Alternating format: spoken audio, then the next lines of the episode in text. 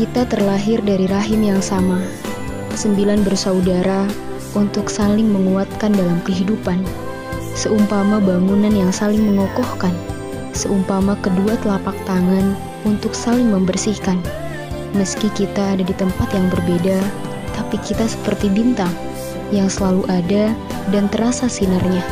Selalu terasa ada dekapan hangatnya, meski kita harus pandai mengasuh rindu sampai bertemu.